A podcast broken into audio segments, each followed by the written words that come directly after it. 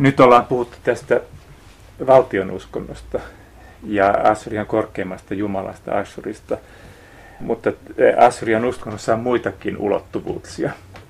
Itse asiassa tämä Ashur-jumalan palvonta on rajoittunut Assyriassa lähinnä näihin vuosittaisiin juhliin ja nimenomaan niihin, joihin kuningas itse osallistuu. Mutta on olemassa myös paljon muita kultteja, jotka oli itse asiassa paljon tärkeimpiä tavalliselle kansalle, niin kuin Ishtarin kultti. Ishtarhan oli Assur-jumalan puoliso. Ja Arbelan Ishtar oli tärkeä orakkelijumala.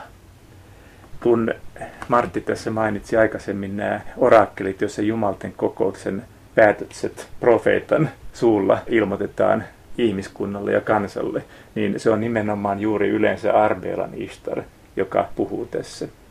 Ja tämän orakkeli-instituution kautta Ishtar on ilman muuta käytännössä niin kuin näitä tärkeimpiä Assyrian jumaluuksia, mutta, mutta tämän jumalattaren merkitys ei rajoitu suinkaan tähän, siis pelkkään orakkeliin, vaan esimerkiksi Arbeelassa vuosittain järjestettyyn tärkeään juhlaan, kesällä vietettyyn juhlaan, jossa surtiin Ishtarin rakastetun Tammusin kuolemaa ja ylösnousemusta. Ja tässä yhteydessä niin valtavat määrät ihmisiä teki pyhiinvaellusmatkan Arbeelaan saadakseen apua sairauksiinsa, koska tähän kulttiin liittyi myös myytti Ishtarin laskeutumista Manalaan ja nousuun sieltä. Ja uskottiin, että näiden juhlien yhteydessä on päivä, jolloin kuolemansairaat paranee, siis ihmiset, jotka on jo niin kuin tavallaan tuomittu Manalaan samalla tavalla kuin Jumalatar, ja pääsee sitten tästä kohtalostaan eroon näiden juhlien yhteydessä. Liittyykö siihen kastamista? Oliko vedellä, elämän vedellä roolia tässä? Myytissä sanotaan nimenomaan, että kun Ishtar tavallaan syntyy uudestaan ja nousee siellä, niin hänet pirskotetaan elämän vedellä ja hänelle syöttäen elämän leipää. Mm. Nyt on Uudesta testamentista tuttu henkilö Johannes Kastaja, joka nimittää itseään hu- huutajaksi autiomaassa. Ja nyt tämä huutaja on tämä Nabi, eli sama nimi, jota käytetään Istarin profeetoista. Nabi on hebreaa. Akkadinkielinen profeettanimitys on raggimu, joka tarkoittaa kyllä huutajaa, julistajaa. Mutta se, mistä mä halusin niin kun, vähän jutella tässä on ehkä enemmänkin on se, että miksi näin on, että minkä takia Jumala nimenomaan puhuu Ishtar Jumalattaren välityksellä ja mihin perustuu sitten tämä usko siihen, että kuolleet nousee juuri tämän juhlan aikana ja mitä seurauksia sitten tästä on meidän käsityksellemme Assyrian uskonnosta, mihin nämä ihmiset usko siellä. No mihin ne usko? Perinteisesti on ajateltu, että siis Mesopotamiassa ei olisi uskottu esimerkiksi niin kuin ihmisen ylösnousemukseen, kuoleman jälkeiseen elämään, vaan että kaikki elämä päättyy kuolemaan, jolloin ihminen joutuu manalaan ja erää siellä eräänlaista varjoelämää kuolleen henkenä. Mutta oliko se näin, Pirjo? No, viitteitä on, että ei.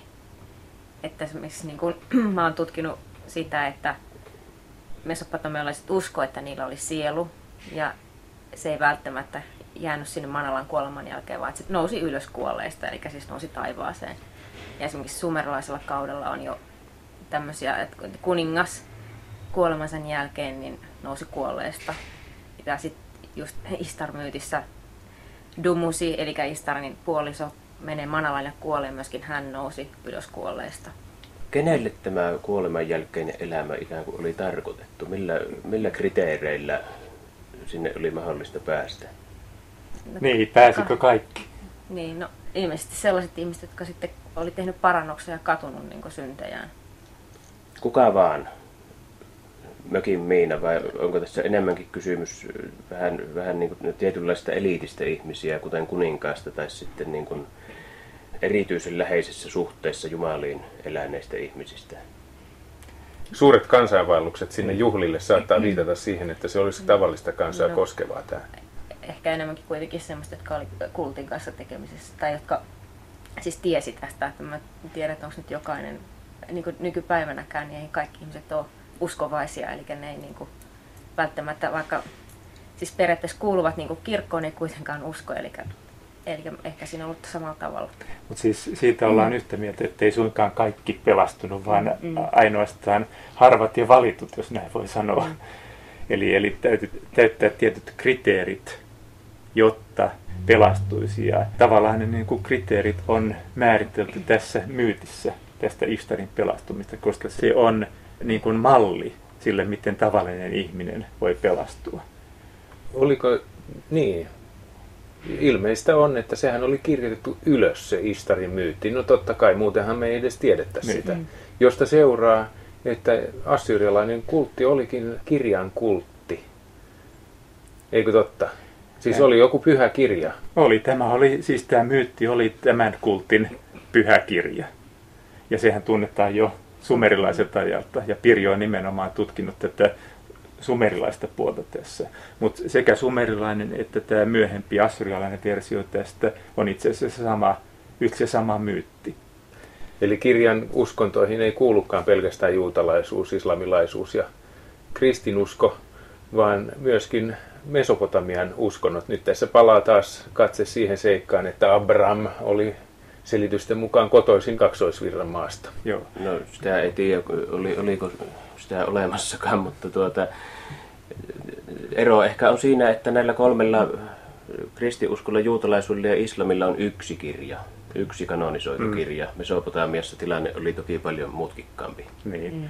Siis tämä kanonisoitu ju, juutalainen ja kristillinen kaanonhan on syntynyt aikoinaan erillistä teoksista – jotta sitten on hyväksytty niin kuin virallisesti. Mesopotamiassa on tavallaan ihan samanlainen kaanon ollut, siis mesopotamialainen kaanon, josta osa uskonnollista kirjallisuutta oli virallisesti hyväksytty ja tämmöistä, jota, jota pantiin kirjastoihin ja kopioitiin tietyssä järjestyksessä ja niin edespäin. Mutta palaisin niin kuin tähän myyttiin, joka on mun mielestä hyvin tärkeä ja mielenkiintoinen myöhempien uskontojen, just niin kuin kristillisen ylösnousemususkon kannalta, niin Ihan lyhyesti myyttihän kertoo, kuinka Ishtar, taivaan kuningatar, laskeutuu taivaallista kodistaan, haluaa tulla myös Manalan kuningattareksi. Laskeutuu Manalaan ja jokaisella Manalan portilla joutuu luopumaan vaatteistaan ja jalokivistään ja koruistaan. Ja Jumalan voimistaan. Niin, samalla. Mm.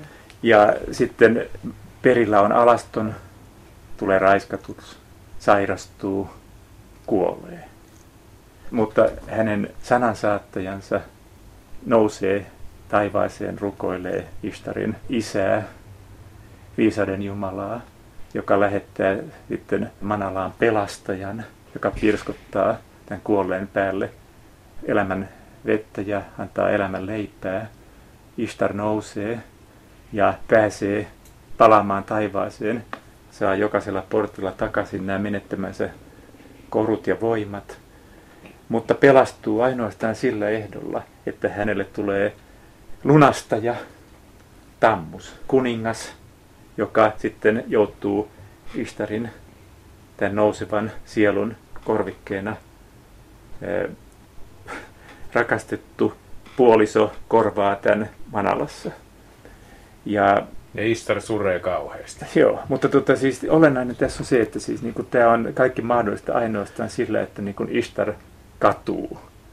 Ja tämä tavallaan tämä rukous, katumus on, on, on tämän kuolleen, henkisesti kuolleen, hengellisesti kuolleen rukous taivaan isälle, josta sitten seuraa pelastuminen, johon liittyy sitten elämän veden pirskottaminen ja niin edespäin, hyvin tämmöisiä kristillisiä teemoja.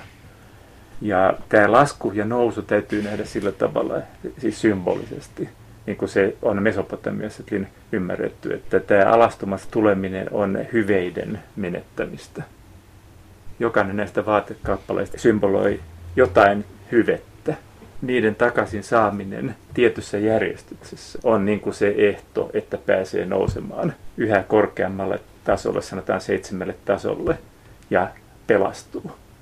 Siis tämä on tavallaan tämmöinen eheytymisprosessi, joka varmasti heijastaa sitten tämmöistä pelastusohjelmaa todellakin, joka oli avoinna Ishtarin kulttiin osallistuneille ihmisille. Siis ne, jotta vihkiytyi tämän Jumalattaren palvontaan ja jäljitteli Jumalatarta, ne pyrki eheytymään ja palauttamaan tämän ihmiselämässä sielun menettämän taivaallisen eh, hahmon. Tässähän on tämän laskeutumisen ja nousemisen symboliikka, jota Pirjo on tutkinut väitöskirjassa hyvin paljon, on, on sitten tavattoman levinnyt eri puolilla Euroopan uskontoja. Ja mulle tulee tuossa nyt mieleen tuosta, mitä Simo äsken kertoi, siis tämmöinen vaikkapa suomalaisten herätysliikkeiden puheenparteen kuuluva asia, että ihminen alastomaksi riisuttuna ja helvetin ansainneena tulee Jumalan eteen. Ja sitten Kristus lunasta ja antaa sen vanhurskauden vaatteen tämän ihmisen päälle, jota se ei itse ansaitse, mutta jonka tämä lunastaja sille antaa, niin että se, se on silloin se, vanhurskauden vaatteeseen puettuna kelvollinen. Niin. Se mikä on tärkeää on se, että pelastaja Tammus, mm. Isterin rakastettu, on samalla kuningas. Mm. Eli, eli tavallaan niin kuin kristillisessä ajattelussa Jeesuksen vertauksessa esiintyvä ylkä, sulhanen, joka kohtaa lamppua kantavan viisaan neitsyön ja sitten seuraa häät. Niin samalla tavalla tämä abstraktinen Assyrian kuningas, josta meillä on aikaisemmin ollut puhetta, niin näiden ustovien silmissä esiintyy tänä, tämmöisenä myyttisenä kuninkaana, jonka kanssa sielu, joka oli niin kuin tämä puhtaisiin vaatteisiin pukeutuva Ishtar Jumalatar, neitsyt, puhdas, sitten halusi yhtyä. Tässä on jännä taas katsoa Jeesuksen tarinaa. Hän siis äh, astuu alas Tuonelaan ja nousee sieltä ylös kolmantena päivänä ja jättää vanhat vaatteensa sinne hautaan. Siis Tämä on jännä ensinnäkin tämä, että tarinaan on pitänyt liittää tämä, että hän meni alas tuonelaan ja tuli sieltä takaisin siihen hautakammiin. Tämähän on sillä, siis raamatussa hädin tuskin edustettuna tämä ajatus. Vähän ensimmäisessä Pietarin kirjeessä sanotaan, että Kristus kävi saarnaamassa vankkeudessa oleville hengille. Mutta esimerkiksi evankeliumit ei tämmöistä episodia tunne ollenkaan, että Kristus olisi tuonelassa käynyt välillä ennen ylösnousemistaan. Mutta niin kuin näyttää siltä, että siinä vaiheessa, kun uskon tunnustustakin tehtiin, laadittiin, niin tämä symboliikka oli niin vahvasti olemassa. Niin sehän tehtiin Aasiassa. No tämä Tammusin kuolema ja ylösnousemus hän on oleellisen tärkeä piirre tätä juhlaa, jossa näitä ihmeparantumisia tapahtuu. Et Tammusin kuolemaa itkettiin ja sitten toisaalta taas kolmen päivän kuluttua tapahtunutta ylösnousemista sitten siitä iloittiin. Ja tämä kaikki tapahtui nimenomaan tämän juhlan aikana. Nyt jos tässä heijastellaan tähän Jeesuksen tarinaan, niin siinä täytyy kyllä ottaa huomioon, että Assyrian vallan ja Jeesuksen väliin mahtuu paljon. Ja siinä on esimerkiksi kreikkalaisessa maailmassa Orfeus vaimoineen seikkailee Manalassa, Odysseuskin siellä käy ja Adoniksen tarinassa siellä käydään, Dionysos oli näitä seikkailijoita, jotka sielläkin kävi ja niin edelleen, että näitä vaikutteita on voinut myöskin tulla sitten lännestä. Se on, tämä, tämä on yhteinen kulttuuripiiri, mm, jossa asiat kiertää, kiertää se on, paikasta toiseen. Se on itsestään selvä, mutta toisaalta niin kuin, täytyy muistaa se, että me emme puhu mistään niin kuin satoja vuosia aikaisemmista asioista, vaan niin kuin Tammusin palvonta jatkui vielä satoja vuosia, tuhansia vuosia Assyrian tuhoutumisen jälkeen ja Tammusia palvottiin vielä tuhatluvulla jälkeen niin Haranin kaupungissa. Ja vielä nykyisinkin nämä jesidit Irakissa palvolta uusia, joka on varmasti sama Jumala. Siinä pidetään vain tauko siinä ämmien kohdalla. Joo, itse asiassa se heijastaa aika tavalla tämän sanan assyrialaista ääntämistä. Ja on huomattava se, että Betlehemissä oli tämmöisille vihitty lehto Jeesuksen syntymän aikoihin, tai Jeesuksen elinaikana. Ja mehän tiedetään Hesekielin kirjasta esimerkiksi, että persialaisaikana Tammusin kultti oli hyvin levinnyt juutalaisten keskuudessa Jerusalemissakin. Että tämä profeetta nimenomaan suree tätä, kuinka kauhea levinnyt se oli. Hesekieli 8. luku, jossa asia mainitaan. Joo. Jerusalemissa se oli Venuksen kautta Istarin temppeli, joka määritteli kuolinkirkon paikan. Hmm. Ja sitten Betlehemissä taas se oli tämä Adoniksen lehto, Joo. joka määritteli syntymäluolan paikan. Joo. Eikä kreikkalais-roomalainen ja mesopotamialainen ajattelu ollut ollenkaan niin kaksi eri asiaa ja kaukana toisistaan kuin mitä on totuttu ajattelemaan. Ne oli jatkuvassa vuorovaikutuksessa ja, ja läheistä sukua toisille hyvin monissa asioissa. No Pirjo Lapinkivi, sä olet tutkinut erityisesti tätä Istarin kulttia pitemmässäkin juoksussa. Mitä sulle tulee mieleen näistä asioista? No mä oon tutkinut siis sitä, että kun Sumer, Sumerissa oli tämmöinen pyhäavioliitto, rakkauslyrikkaa, jotka oli osa pyhäavioliitto-traditiota, niin mä oon tutkinut sitä, että mitä, mikä merkitys tällä pyhällä avioliitolla oli. Eli se on tähän asti lähinnä ymmärretty niin, että se oli tämmöinen hedelmällisyyskultti. Eli kun Inanna, joka on siis sumerinkielinen versio Istar-jumalasta, niin yhtyi Dumusiin, joka oli yhtä kuin kuningas, ja Dumusi on siis Tammus Assuriassa, niin on, on käsitetty niin, että se pyhä avioliitto edisti hedelmällisyyttä. Ja se toki pitää paikkansa, koska näissä rakkausrunoissa näin sanotaan ihan suoraan. Mutta se ei välttämättä ole koko totuus, koska näitä tekstejä on hyvin erilaisia. Ja niissä teksteissä ei kaikissa puhuta, että kun Jumalatar yhtyy kuninkaaseen, että siitä olisi seurannut hedelmällisyyttä. Ja mä oon tutkinut sitä, että mitä muuta merkitystä sillä on voinut olla. Eli myöhemmässä nostilaisissa lähteissä muun muassa on tällainen ajatus, että Sofia, joka on samantapainen henkilö kuin Inanna tai Ishtar, oli sielu. Sofia, viisaus. So, joo, viisaus. Ja sielu, joka tota, myöskin laskeutui Manalaan ja sitten nousi sieltä kuolleesta sillä tavalla, että Jumala lähetti sinne Sofian veljen, hänen sulhasensa. Mä oon pyrkinyt todistamaan sitä, että myöskin sumerilaisessa traditiossa Ishtar tai Inanna käsitettiin ihmisen sieluksi. Ja kuningas näissä osassa rakkausrunoista niin esiintyi tämän sielun pelastajana. Eli tavallaan se oli niin käänteinen järjestys, eli kuningas olikin Jumala ja tämä Jumalatar oli ihmisen sielu.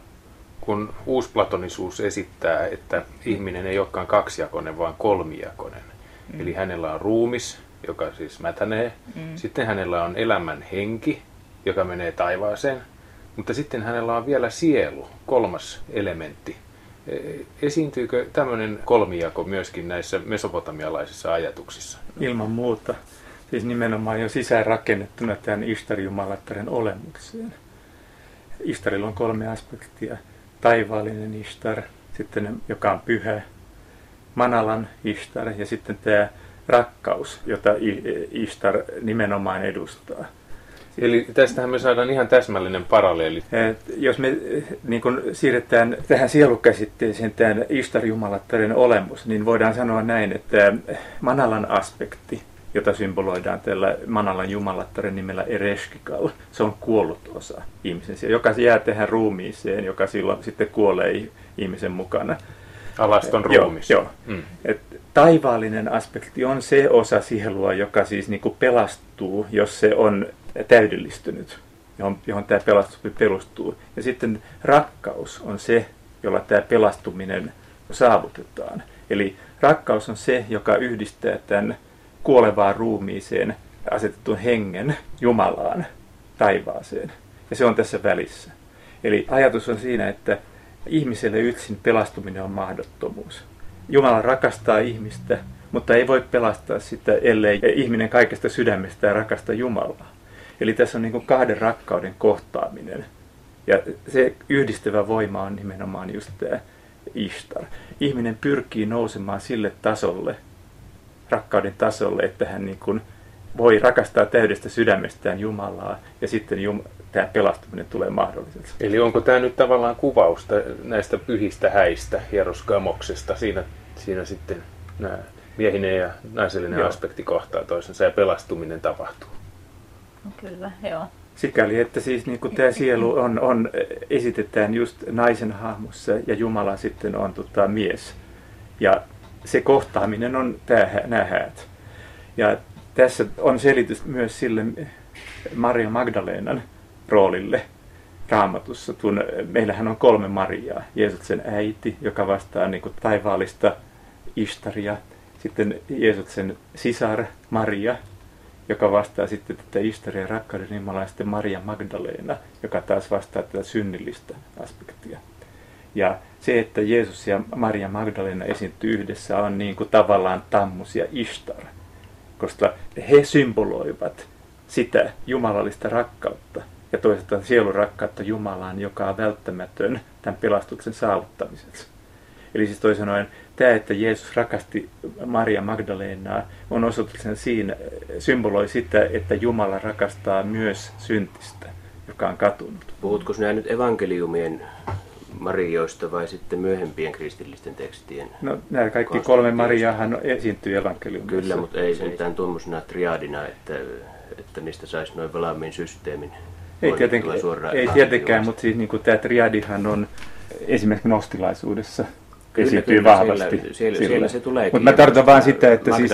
rooli vahvistuu tavattomasti sitten. Se on tutkijoiden kanssa nyt selvää, että niin kuin kristinuskossa Maria ottaa niin kuin nämä aikaisempien jumalattarien roolit, siis ne yhdistyy niin kuin Mariassa. Ja se on merkittävää se, että evankeliumissa nimenomaan esiintyy nämä kolme Mariaa, joka vastaa sitten näiden jumalattarien tätä solmiroolia. Tähän ei ole ainoastaan Mesopotamiassa tämä taivaallinen rakkaus ja sitten tämä manalla, vaan se on myös kreikkalaisessa ja roomalaisessa uskonnossa ja myös Egyptissä Isis-jumalattari on tämmöinen samanlainen jumalattari, jolla on nämä kolme aspektia.